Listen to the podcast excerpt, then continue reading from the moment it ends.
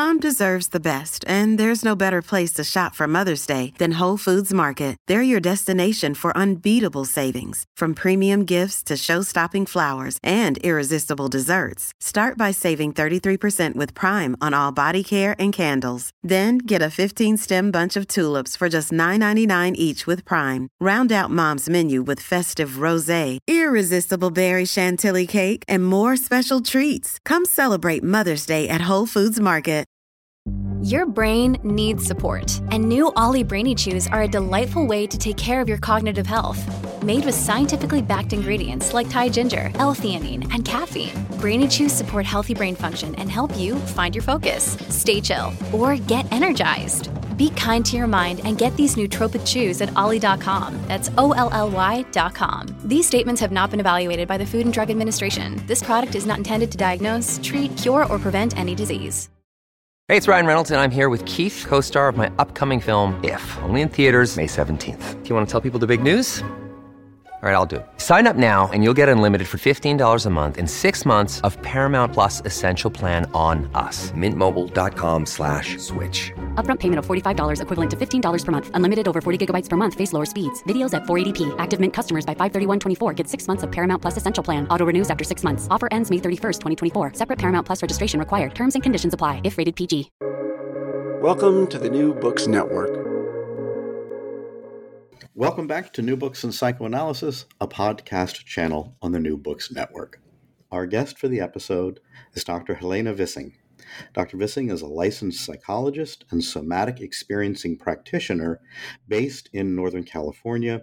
She is certified in perinatal mental health and specializes in trauma treatment and psychodynamic psychotherapy.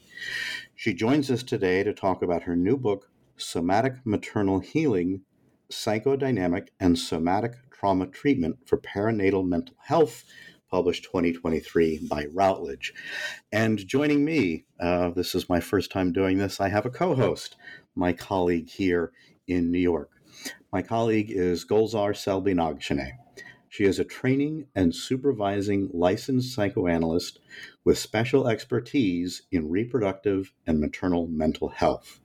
She created and built Network for the Advancement of Perinatal Support, an integrative mental health program for OBGYN offices and fertility clinics that she launched in 2014 at the renowned Downtown Women OBGYN practice in New York City. Nagshane is also teaching faculty at the New York Graduate School of Psychoanalysis and the Center for Modern Psychoanalytic Studies here in New York. We both just finished our semester. Woo. Uh, Golzar, thank you for joining me as a host. And uh, Helena, thanks for joining us for the book. Thanks for having me. So, this is a psychoanalytic podcast. We begin with the question Helena, as far as we can know our own motivations, what motivated you to write the book? Yeah, so I started my interest in the topic of specifically motherhood, the transition to motherhood, uh, and then maternal mental health uh, way back. Um, I, I actually started specializing in developmental psychology, play therapy. I was a school psychologist, but um, something was drawing me to then understand that go deeper into uh, specifically for for motherhood. So that started way back. Um, also, when I came to the U.S. in 2010 and did my dissertation, I was called to that topic, and was already interested in it from a psychoanalytic or psychodynamic perspective. But I then, as I was going on with my training, deepening my training, um, I started training in um, somatic approaches, somatic experiencing and when I started that training, um, I was really excited to to learn some a new modality to deepen uh, my work in the maternal mental health specialization, and um, I was a, a, bit surprised, uh, also dis- a bit disappointed when I discovered that in that uh, pretty big community of uh, somatic training or somatic practitioners, there was not really a subgroup of specifically maternal mental health adaptations. Um, a lot of people would say they work with perinatal, say, yeah, sure, perinatal, but more like working with babies and working with families. And although I also love infant mental health and family mental health, that particular focus on the mother's perspective um, was was missing, and I was really kind of struck by this this lack, like that there was this like like I had my two legs in these two fields. I was very very um, inspired by the, the these two areas and I couldn't find that like solid bridge. So um, it felt very. Um, I, I, was really drawn to this work of like bridging the two. I, I was I became very motivated, determined to to create a, a bridge between the two, and uh, certainly also on the on the personal side, um, I I did have my I had my first child as I was doing my dissertation, uh, focusing on uh, psychology of motherhood. Uh, and then my second child, I had some 10 years later uh, while writing this book. So there's certainly also that background of my, my personal, um, my personal experiences with uh, the perinatal transition. Great. Um, and, uh, and I spoke briefly uh, this morning. Um, Golzar, I'm going to give you the first question. You uh, you zeroed in on something in the book that you're uh, very interested in.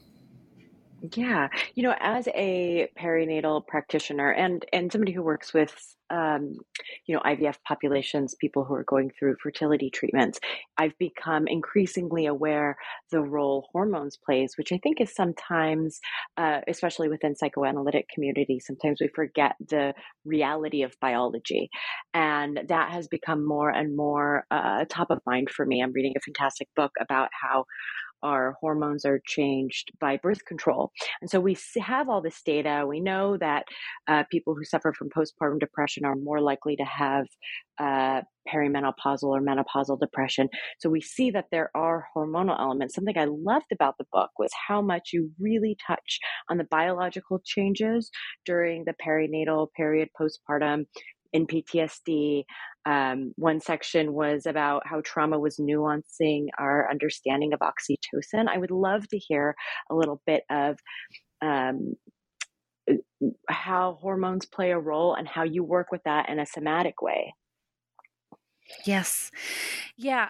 And uh, to that, I, want to say that the biopsychosocial, not just the, the model, but I, I like the term biopsychosocial um, clinical way of thinking. It's like a clinical attitude. I have found that in just the guiding principle for this field because it has always frustrated me when I was studying maternal mental health or motherhood when I was like really feeling I had to jump from one paradigm to the other and the paradigms were not connecting, were not communicating. So it would only be like classic psychodynamic approaches that was purely focusing on the psychological or was purely biologic biomedical research, just only looking at the hormonal piece. Um, and I, I, I was frustrated by that because we know all of this interact. I mean, I know from all of our clin- my clinical experience, I see it just really interacting in, in so many ways, and my own personal experience, of course. So, so I've that the biopsychosocial framework way of thinking helped me to just co- uh, constantly look at you know we're always digging into the, the research the knowledge the theories from the different paradigms and then seeing how they inform each other back and forth. And um, the thing is that we can really it can really enrich in our work. For example, like we know the, the, the enormous intensity of the hormonal shifts of the perinatal transitions will impact emotional health and mental health uh, or just your inner state, right?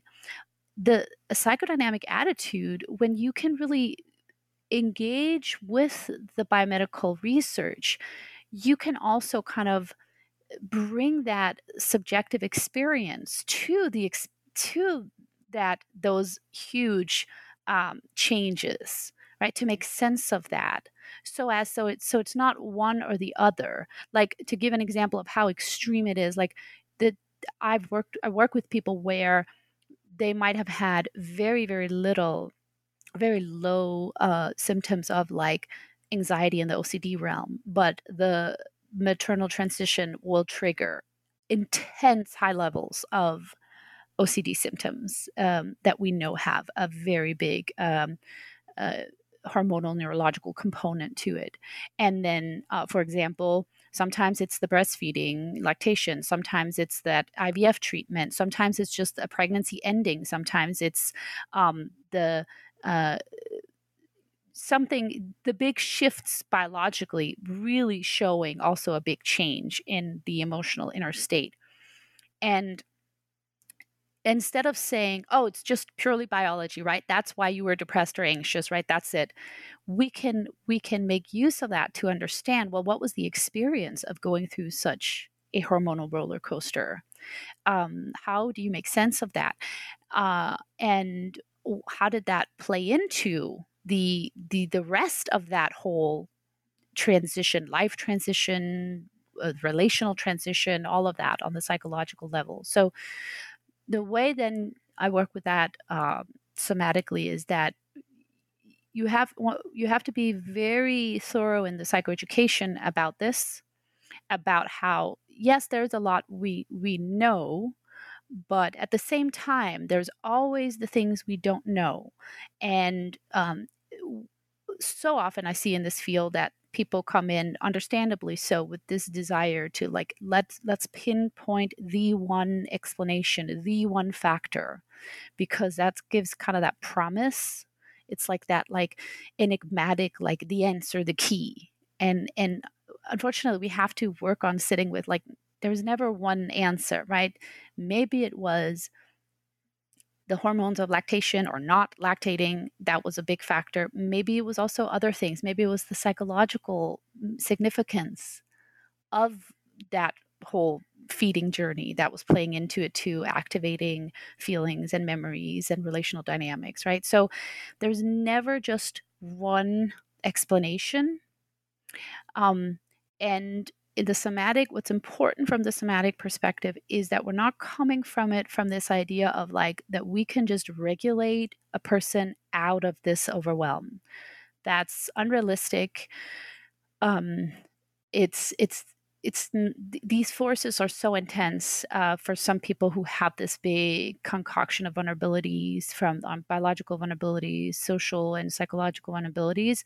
No matter how much somatic work you do, you can't just get them into a complete state of like per- perfect bliss and stability um, because that on a more existential level this this seismic shift in their lives is still going on.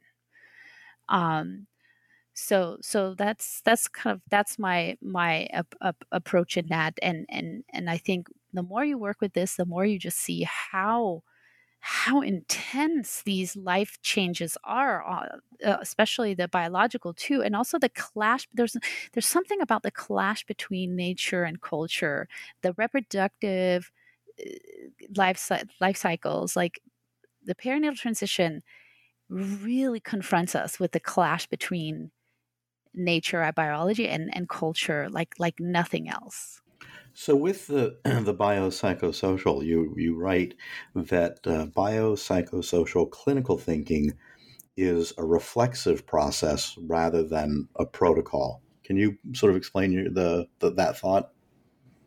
Yes. So it's I I like to I, I have a like a, the visual I have is the different big kind of circles that overlap of the different paradigms. I mean, the biopsychosocial we know it's there's been a lot of uh, right uh, critique of that model, right? It could be limiting. I I think there it's not exhaustive. There's um, more circles or paradigms to add for certain uh, besides from the bio and the psychosocial, for example, the spiritual.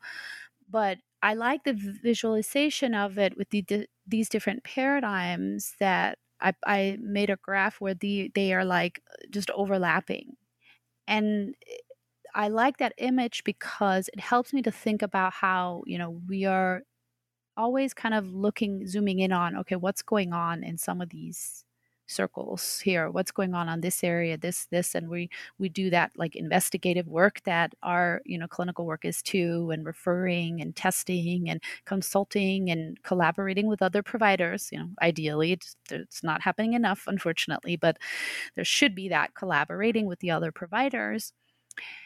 And then whenever we're discovering a piece in one of these areas we should be asking ourselves well how does that then impact what's going on in the other areas, the other from from other paradigms? So I see it as this like dynamic process of like jumping back and forth, of like thinking about okay what are we dealing with here and, and for example i work a lot with um, uh, per, uh, perinatal psychiatrists we need more of those. We really need psychiatrists to train in this. It's a really special, specialized, you know, subfield of psychiatry. and I have been so lucky to collaborate with some people who are really talented, where they really can grasp all these nuances. And when they're in that process of having to try out, for example, different medications, and then to really consider, okay, so what's going on there what what do we know of typical responses and reactions to um, to the different you know the, the symptoms the symptomology and then the different psychotropic options and how does that respond to to other things going on emotionally? Um, you know what's the what's the uh, more prevalent issue right? Are we seeing a more of a depressed collapse state? Or are we seeing that super high hypervigilance anxiety? Or what, what's the presentation um, of the from for, for that the clinical picture? Um, so the biopsychosocial like clinical approach helps me to to constantly see how the different paradigms are interacting are informing each other. And it, it, that is I mean, it's overwhelming, right? That's that's that just speaks to the overwhelm for our clients. But but in that, I find that there's a potential for really empowering our clients to see it as like the more they can also adapt this like dynamic clinical or uh, uh dynamic biopsychosocial thinking, the more they can also feel empowered in expanding their way of thinking of the many layers of what they're going through. Um, and yeah, it's a, it's overwhelming, but there's also something empowering about that. Um, I see that a lot, and there's we're these years we're seeing this like wave of literature around uh, motherhood, reproduction, maternal mental health, all tra- trauma too. And I see many of these books, um, memoir, nonfiction, and fiction, I see this more and more voices uh, speaking to this. Um, for a good example of that is uh, Lucy Jones, uh, um, a UK-based writer. Uh, she wrote a book, Matrescence, on the metamorphosis of pregnancy, childbirth, uh, and, and, childbirth. Um, came out, I think, this year, and it was amazing to read it and i've connected with her because she's she writes like a it's a nonfiction uh, memoir style and it's it's a beautiful poetic biopsychosocial journey where she goes into biology and psychology. She she references uh, analysts, and she also goes deep into the psychosocial uh, research. So it's also this. So I really see this like thirst for this, of like we we are inundated with information today. How how do we find a way where that becomes an empowering journey of like riding the waves and feeling the dynamics of the, the, the interplay, the, the, the, the way the paradigms can inform each other, as opposed to just only the overwhelm of the information overload. Many of us have those stubborn pounds that seem impossible to lose, no matter how good we eat or how hard we work out. My solution is PlushCare. PlushCare is a leading telehealth provider with doctors who are there for you day and night to partner with you in your weight loss journey. They can prescribe FDA-approved weight loss medications like Wegovy and Zepbound for those who qualify. Plus, they accept most insurance plans. To get started, visit plushcare.com slash weight loss. That's plushcare.com slash weight loss. Another day is here, and you're ready for it. What to wear? Check. Breakfast, lunch, and dinner? Check. Planning for what's next and how to save for it? That's where Bank of America can help. For your financial to-dos, Bank of America has experts ready to help get you closer to your goals. Get started at one of our local financial centers or 24-7 in our mobile banking app. Find a location near you at bankofamerica.com slash talk to us. What would you like the power to do? Mobile banking requires downloading the app and is only available for select devices. Message and data rates may apply. Bank of America and a member FDIC. Well, I, I love the way. No, go ahead, Golzar. Yeah.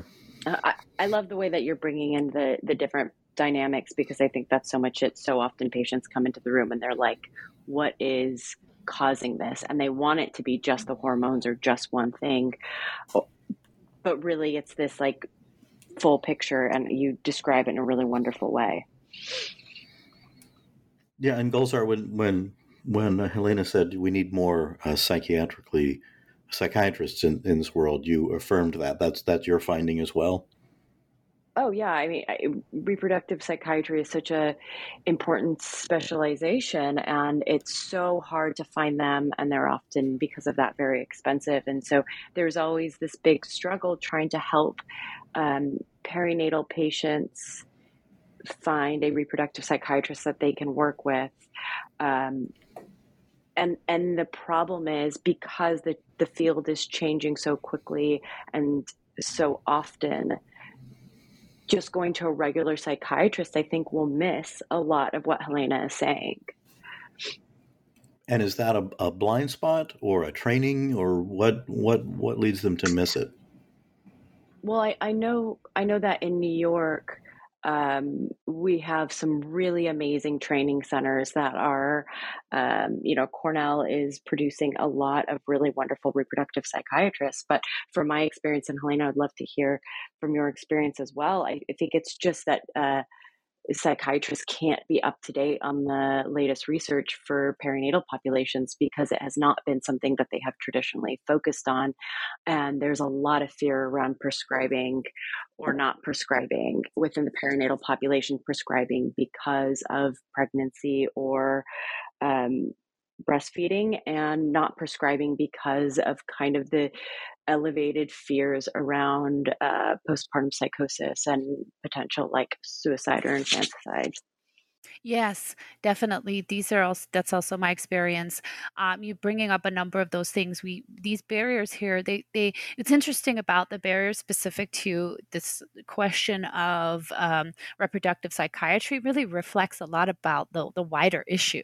So like you, there's like lack of specialized training, right? I mean, there are some uh, good site. I mean, I was in Los Angeles for many years, and the UCLA they have a they have a, a wonderful uh, program there, and they have some they had some pioneers there doing research, um, but you know those are in the, the big cities right the big hubs that but it's it's not you don't have those opportunities for a lot of um, um, psychiatrists to get that specialized training. So, I mean, that's just there, right? A, a, lack of opportunities for specialized training. I mean, it's coming along. It's certainly growing these years a lot. Over the last ten years, it's been growing uh, enormously, but but there's st- still uh, ways to go.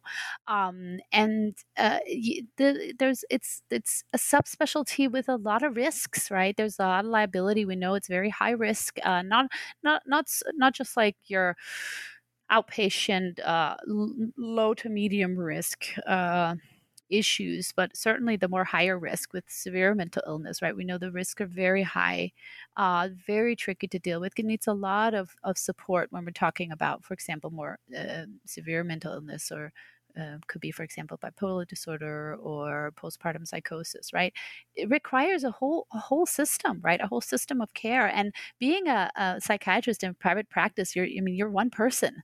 That's a lot. I mean, you you would ideally need a whole like a whole group, right? A, a, a team. Um, I mean, I have been able to sometimes work with people where we are, but we create a team where I, I work with the with the psychiatrist and with the social worker and other people around and obviously the, the, the family members the partner um, but uh, it's it's uh, in that way our systems of care right the way things are very siloed really uh, show uh, the, the, the problems with this. Um, then there's also that question of lack of research when it comes to prescribing. It's it's a big issue. Uh, it's so much an issue that uh, the researchers themselves are now saying like, this is a problem. The way that um, traditionally, if you know pregnancy is has been like an automatic exclusion criteria because no we can't we have to protect right we cannot you know do these trials but and that's coming from a uh, motivation of protection, right? We want to protect. But what's sad is that ultimately we end up actually putting mothers and parents at higher risk because we don't have the knowledge, we don't have the enough uh, data and research. So it's it's a very difficult dilemma, uh, but uh, researchers are now saying that we need to open up uh, to have um, to do more research. We need to that we have been overly protective, right? the protection has gone to an ex- it's become like too much, so much that we're not producing knowledge that we could actually do.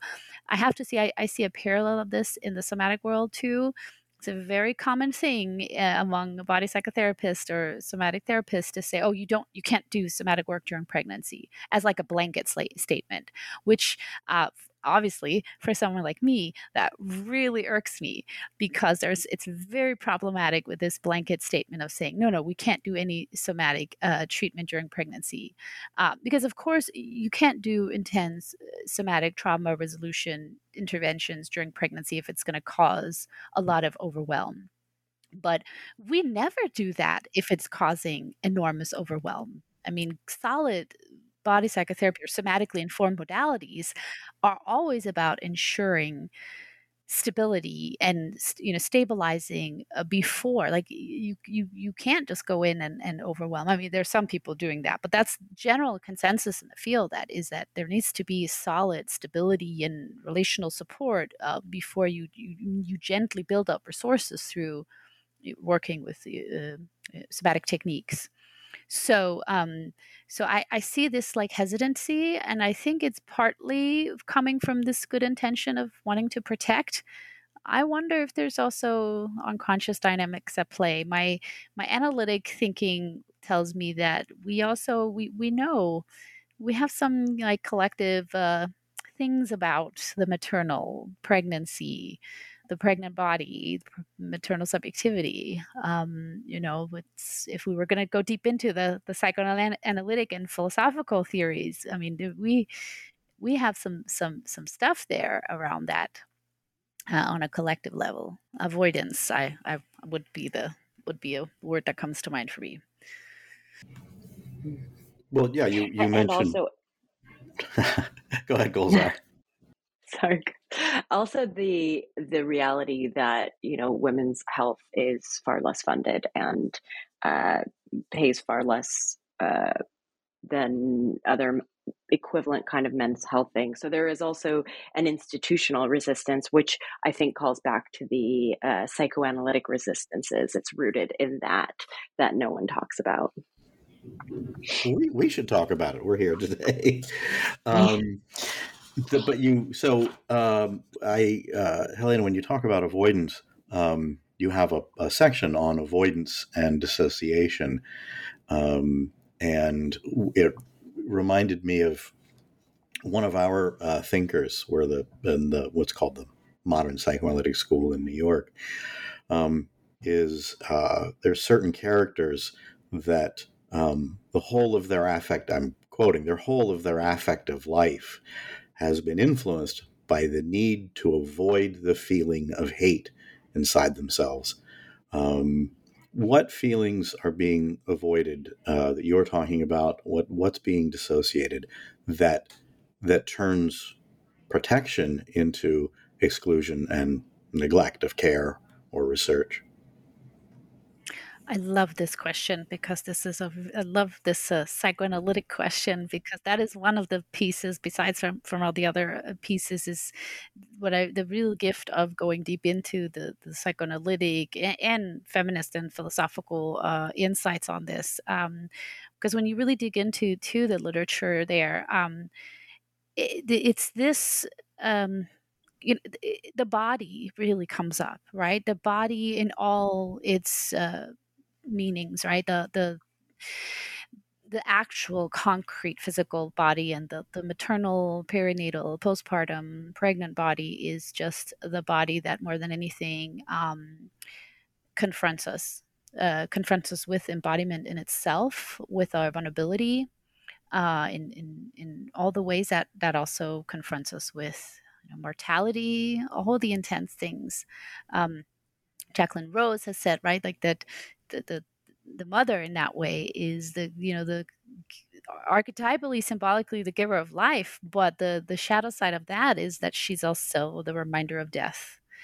And it, it really confronts us. And then from the relational school I, i'm very in, informed by the, the modern relational school um, specific, you know, specifically jessica, jessica benjamin's work and others where you know that our, our, encounter with otherness it's that's our that's our big issues as, as in humanity right? That's our blessing and our issue. It's where we really are are are confronted. Um, and what is that encounter with otherness like concretely it's uh, it's embodied right? It's very it's is our corporeal reality that starts with where we come from when we come from another body and the fact that we come from another body that is also how we discover our, ourselves as embodied subjects.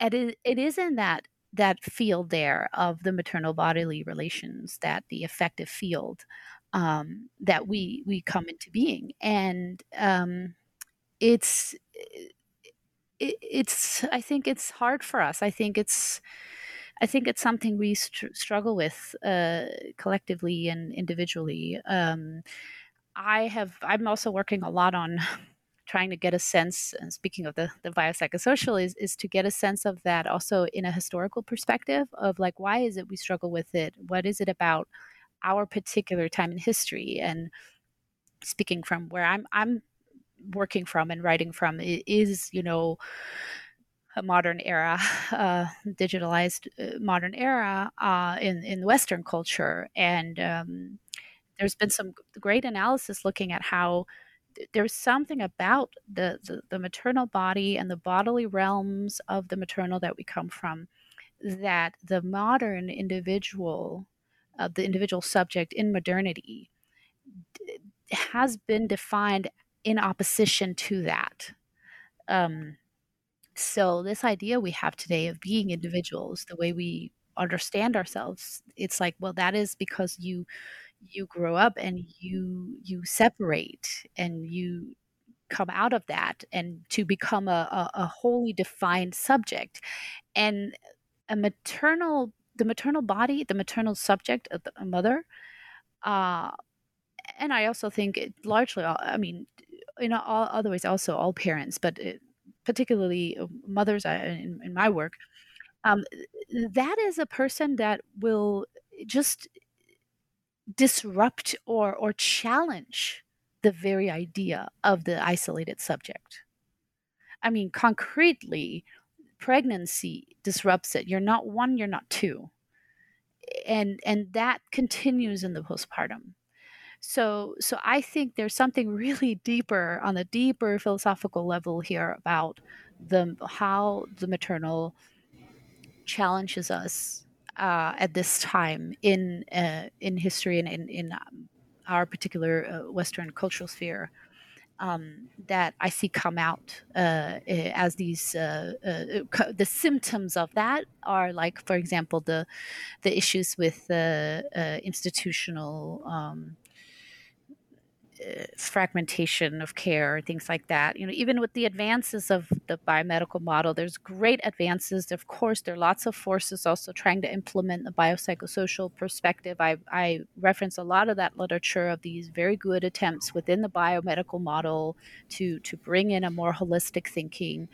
Uh, but but even still, it is that idea like that idea of the body as a machine, right? This like the mechanical, it's still fragmented, right? It's like, oh, how do we just solve, you know, the the, there's an illness or you know we want to just solve that and it's still very hard for the biomedical model to fully grasp the the question of subjectivity um, that we of course in our field of psychotherapy uh, that's our big focus there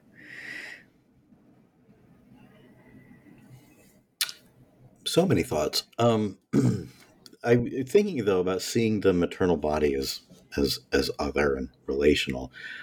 I had two thoughts. One, um, uh, a woman who uh, wrote her uh, final paper in our school, um, she um, was was was pregnant and uh, and had a patient who just didn't even see it. She was showing and you know about to and and had a complete blindness to it. But I'm I'm going back to the idea of we we must protect, um, and the idea that the ego ideal is what is both desired to be returned to, and of course protecting the ego ideal in the unconscious. Is is there is the mother's body unconsciously not seen? Is it a narcissistic identification and is an ego ideal that's being protected that, of course, ends up preventing real care? And this is a, a brand new question that just came to me. So, yeah, that's a good question. I think because I, I, it's a good question and i really grapple with this because it's i think it's important to not just say oh you know we, we just struggle with acknowledging our the way we we all come from you know the realm of the maternal bodily body and we just have to em- embrace it and come back to it but it's it's not that simple because we we uh i, I mean we we cannot just um give up or or or, or you know throw out uh the idea of like subjectivity as we understand it here. Um, it, it's I think it's a dilemma. I mean. It, it's a it's a big dilemma we're dealing with here. The the the example you mentioned um, there, very the very it's very it's quite rare, but it it, it does happen, right? The pregnancy denial.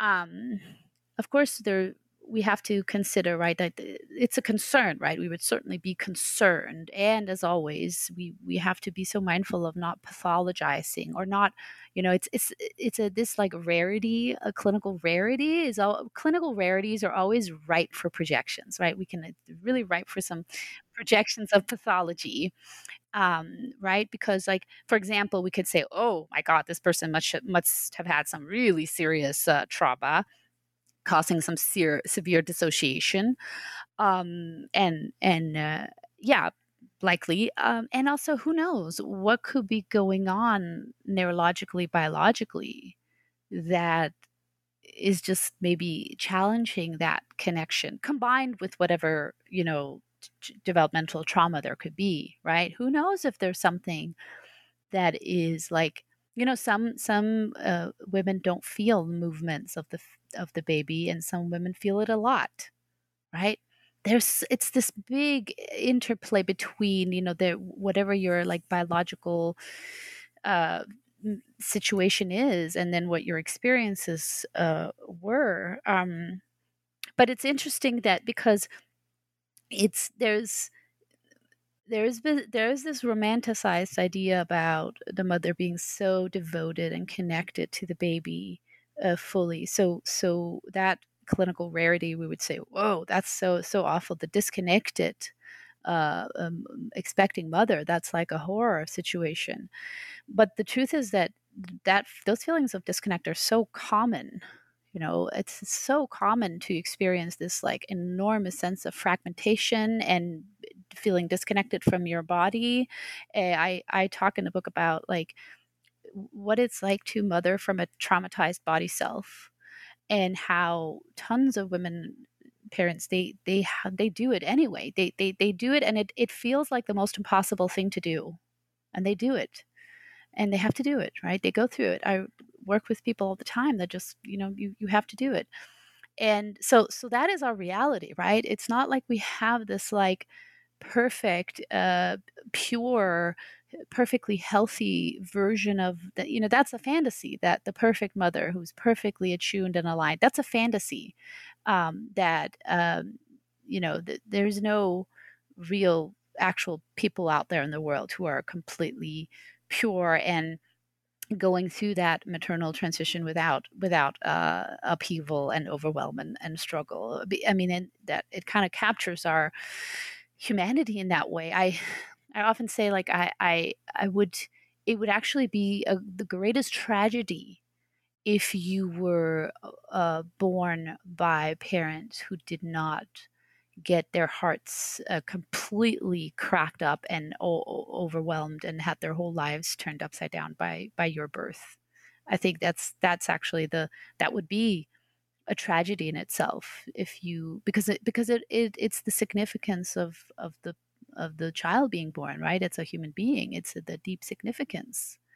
Um um so uh yeah. Look Bumble knows you're exhausted by dating.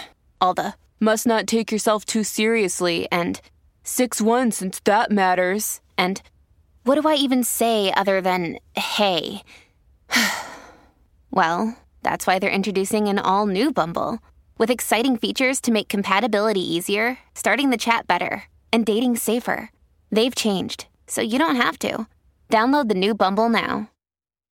This episode is brought to you by Shopify. Whether you're selling a little or a lot, Shopify helps you do your thing, however you cha-ching. From the launch your online shop stage, all the way to the we just hit a million orders stage. No matter what stage you're in, Shopify's there to help you grow. Sign up for a $1 per month trial period at shopify.com slash special offer, all lowercase. That's shopify.com slash special offer. I'm sorry, I, I, might have gotten off on a, on a few tangents there. That, that, that, that resonates so much. And um, like it, it is actually so critical because it means you're attuned and to feel nothing and to be unchanged is far more concerning um, yeah, I, I, I love what I love what you're saying. You mentioned uh, Jacqueline Rose, who's been on this program and talked about that. Jessica Benjamin. Um, uh, something that struck me. Can you can you talk about how, and you also talked about being empowered just now the difference between uh, empowered mothering and feminist mothering and then what are the five tenets of empowered mothering Yes. So, um, th- and th- I love that we're getting to this uh, piece, uh, which is um, uh, the the matricentric feminism or the psychosocial piece, uh, because that's a really important piece to to nuance when we talk about like psychoanalytic and psychological things, and then the biomedical. So the the more of the so- social or psychosocial realm, um, the field of matricentric feminism is, is, is, crucial there and really offers an important uh, level of analysis and critical thinking about the societal contexts of that. Um, this is a field started by uh, or developed by um, Andrea O'Reilly um, and, and, many others. But the the idea there is a this idea of patriarchal motherhood or, or institutionalized motherhood, looking at the social institution of motherhood and the pressure of of that on the collective level and that being different from the individual's potential for mothering or parenting. And um, this was uh, this goes back to um, Rich famous distinction here. She she did this uh, distinction back in, in the 70s and and that distinction that way of thinking has been it's been crucial to to separate these two and to really see and and i mean in in real life it's it's very hard. I, so much of my work with my clients is about just sitting in the mess of like which is which and it's impossible but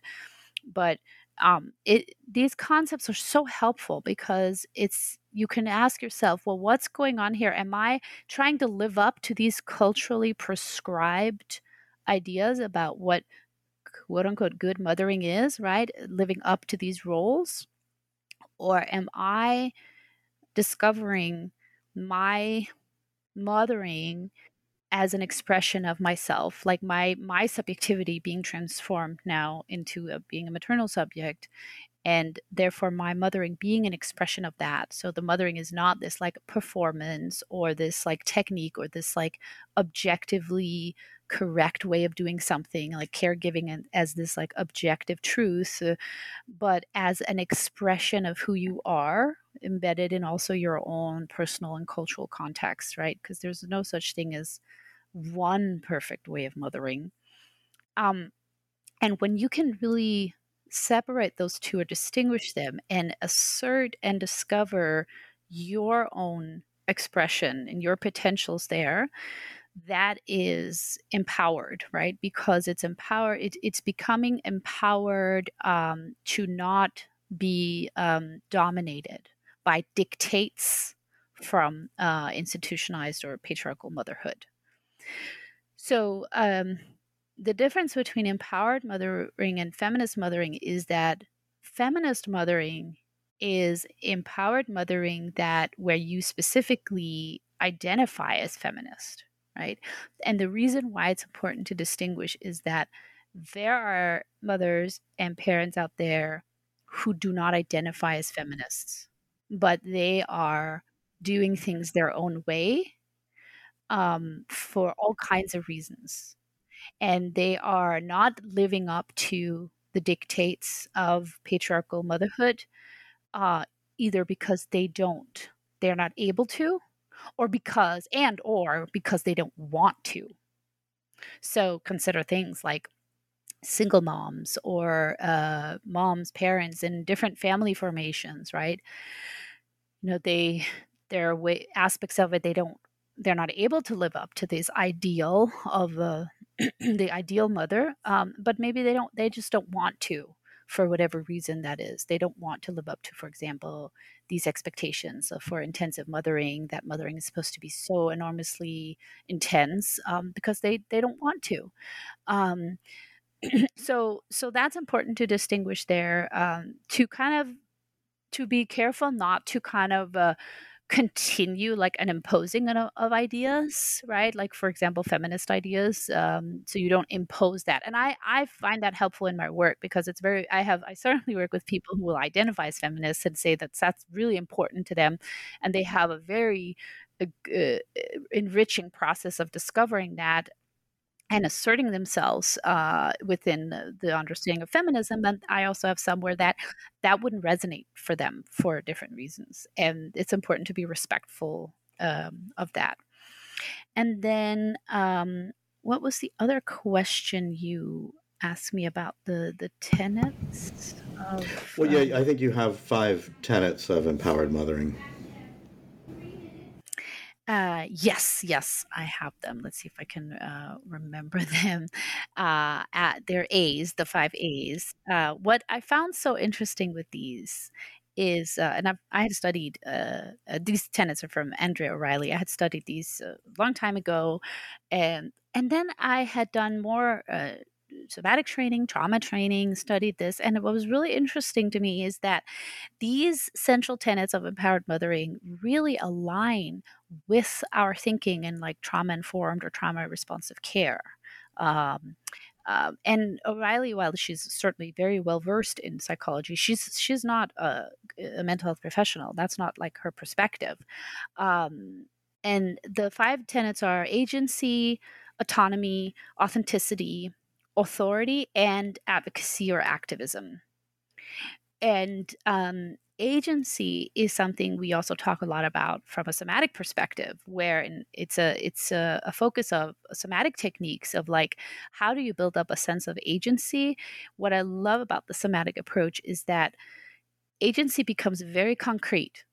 It is not this like abstract idea of like I can move through the world with like a sense of having agency of being a the author of my life. It's like concretely what is agency experienced in the body? It's that i feel capable of responding to my sensations and what is going on in my body in a way where i can kind of ride the waves of my nervous system and i have agency in what i'm choosing to do as opposed to when you're having anxiety attack where you feel powerless to the sensations of anxiety.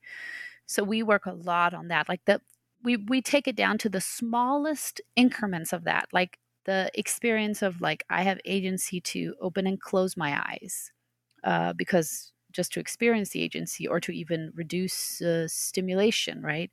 Like I, work a lot on that level because that's like the the the building blocks of what eventually builds up to a, a, a, larger sense of agency in your in your life in your relationships in in your in your life as a whole.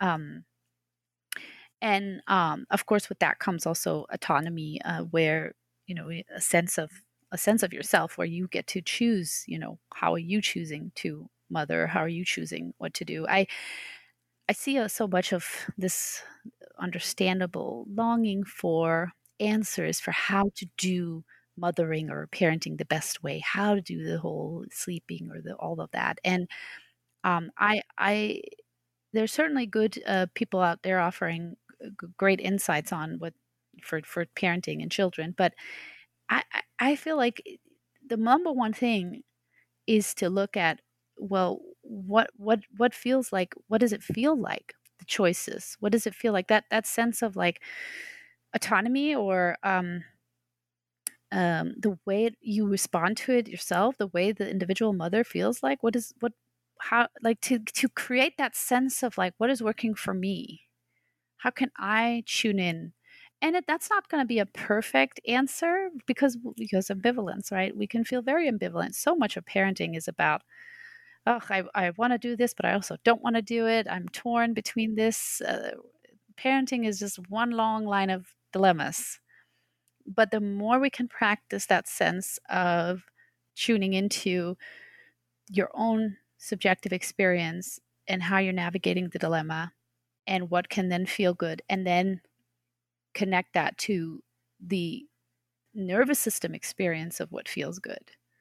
I think that is needed for building that what we call empowered mothering, right? It's like it's it's not whether you live up to some prescribed idea about what good mothering is. It's does your body tell you that?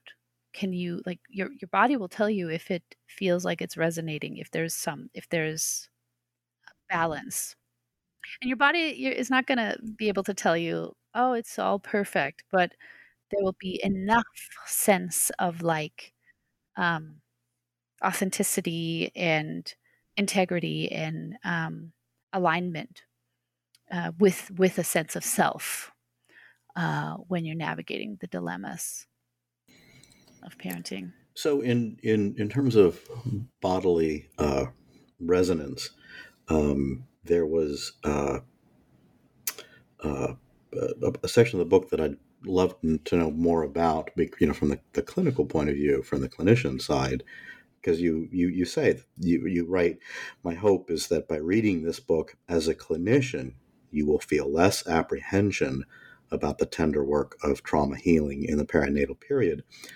What are the somatic countertransferences specific to the perinatal transition? What's what's happening in the, the countertransferences for for us for the analyst? Yeah, and eh, I also I, I love this question because this is where the psychoanalytic approach and the somatic can really uh, cross pollinate and enrich each other here. I'm very inspired by Susie Orbach. She's done she's really done some amazing work in this area because the the somatic kind of transference is is really crucial because it's not enough to have that cognitive awareness of your own biases and have that reflective process of like oh my i have this thought or feeling come up in my countertransference and how can i use that as information? Like that needs to be connected on a bodily level because there's going to be so much nonverbal relational uh, communication going on where that upheaval that state of overwhelm that the client is going to be in is going to impact you also on a bodily level i think it's it would be concerning to think you can work with someone who's in that that state right of of the maternal transition and think that you can respond to that purely from a mental state. Um, we we need i have a section where I, I, I suggest a number of reflection questions for clinicians to look at and to, to for their own exploration because we all have very strong bodily projections to towards the maternal the maternal body the maternal realm the the the mother child dyad it is one of the few things i think that elicits the strongest and most unconscious uh, projections uh, we, we all have towards that. And as clinicians, if we're going to be working in this, we need to examine that. And um, I think with, with, my experience is that with practice, the more you have examined this, the you, you can you can get more at home in that. You can become less um, overwhelmed by it if you become more familiar with this, I call it like the landscape of the perinatal um, uh, or the maternal bodily reactions. Um, often, the, the, the, the somatic countertransference are going to be about, of course, your own uh, a story related to reproduction, your own reproductive journey, your own relationship to maternal bodies, whether you have one yourself or not, or uh, are one, or your own relationship to other mothers uh, in your in your life, um, and um, how much you can tolerate sitting with that, um, how much you tolerate the the different the the the the, oh, the terror of that. Um, Rosemary Balsam is another uh, uh, writer that I'm very inspired by because her writing is is is very inspiring because she really goes into the intensity of the bodily landscape of the perinatal and and reading her was actually crucial for my for my development of this uh, work is that she just writes with this like natural like this is the landscape. We have to get used to it. We have to be in it. We dare I say desensitize ourselves, but it's like we, we have to get get into it and cultivate an awareness of this is that field of these very intense, the very intense bodily, affective, often nonverbal or unconscious meanings. Um, um, and I think clinicians can train that. You can you can practice that, and you can get better at it. Yeah, you. I mean, the the book has a number of of uh, graphs and charts and things that are really really helpful. Um, Golzar, did you have questions that uh, we haven't gotten to that you'd like to to ask here as we you, you know it's funny as a analyst who has always defended being a psychoanalyst in a ob practice working with perinatal women um, i am finding myself really drawn to everything that's a little more um, physiological that you talk about. Um, so I, I would love to to touch on either um, and and I know we've limited time left the nervous system expansion stuff that you were talking about I'm really interested in that um, and also just maybe even briefly just something on the perinatal inflammation and its relationship to depression because that also really blew me away.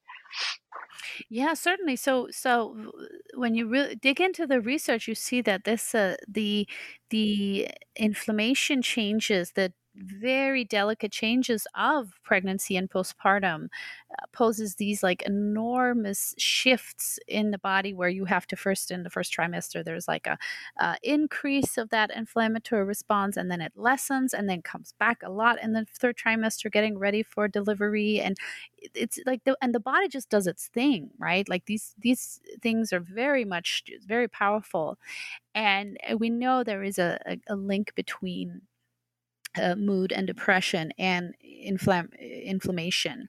Um, it's very delicate. So it's like the, the piece of trauma is a big piece there because tra- trauma is like that accumulated stress. I, I like the term allostatic load because it talks about like uh, traumatic stress is like this the accumulated stressor on the bottom uh, body on the systems the uh, they kind of build up uh, over your across the lifespan um, so it's like how much inflammatory, uh, uh, uh, bur- how much of an inflammatory burden are you carrying as you're then uh, going through that that transition? So the we, we we just have we have to think about how addressing the inflammation piece in all the ways like all the ways whether that's very concrete you know the going your your your recovery the ob the lactation consultant the psychiatrist uh, all of that. And then on that psychological uh, relational level where that the, as many experiences of relational support what we know attunement holding safety where you and that the, the therapeutic alliance it has an anti-inflammatory component. Um, it's probably not you know not only uh, just doing a lot of very uh, deep reflection in and of itself um, I, th- I think there needs to be much more of just the the whole relational holding and attunement and um, I mean, we have so many wonderful terms in the psychoanalytic literature about this that I've I'm escaping me right now. I'm sure you you are you can think of a lot of how this has been expanded on in the literature, but but those experiences where it's so nonverbal in the sense of you know that uh, containment. Uh, yeah, yeah, good old Bion, right? The containment function. Um, it, it, we know it connects to to that the, the, the it's anti-inflammatory in nature. Um, and that's where i um, am the the somatic techniques are all about that. And even if you don't um, or you don't have um, somatic training and you're not interested in kind of adapting specific somatic modal- techniques things like that doing a lot of somatic uh, work just on your own and then you know continuing all the good the, the, the, all the great analytic tools we have can can really can make a difference. Um, uh, I, I think a lot of you know people work analytically and who are maybe not going to go about and get you know do like somatic stuff could still really for just for their own um, uh, uh carrying that you know for their own experience of uh, expanding their capacities. Uh, we know it's it's it's it's heavy to do analytic work. Uh, it's hard on the analytic body. I really like that idea because I like the idea of how if, if we are going to be the container, we have to be able to like embody it ourselves and in that transfer it, whether or not you're actually doing the somatic room in the room with the patient. Yeah, I don't think I've ever heard the idea of the container being anti inflammatory. So now I have a new I love new ideas. I, I believe um, it. I I certainly believe that. I stand by that. Good. Since we are um, at the end, uh, Helena, is there anything that we didn't cover that you'd like to share for the, the listeners who um, are learning about the book? Um, well, I mean, I'm of course uh, very excited to share it, and ha- so happy to get an opportunity to talk about it. And I'll be also, you know, doing developing, you know, more trainings in the area. Um, I, I'll be working more on a. I, I have another project I'm working on, which is to go into not so much the maternal perinatal, uh, but specifically um, or more broadly embodiment and the way this whole topic of the somatic in the field of psychoanalysis um, that i'm seeing some really exciting changes going on and i want to very much be part of that conversation and i think we, we're we're we're moving towards a, a big shift uh, with the, the, the body more and more and um, i'll be writing about that uh, in the coming year. I have a, a book project on that too Oh, good. So you'll you'll come back and talk to us about that book. Certainly. Great. We have been talking with Dr. Helena Vissing. Her new book, Somatic Maternal Healing: Psychodynamic and Somatic Trauma Treatment for Perinatal Mental Health. Uh, Dr. Vissing, thank you for joining. Golzar, thank you for the help.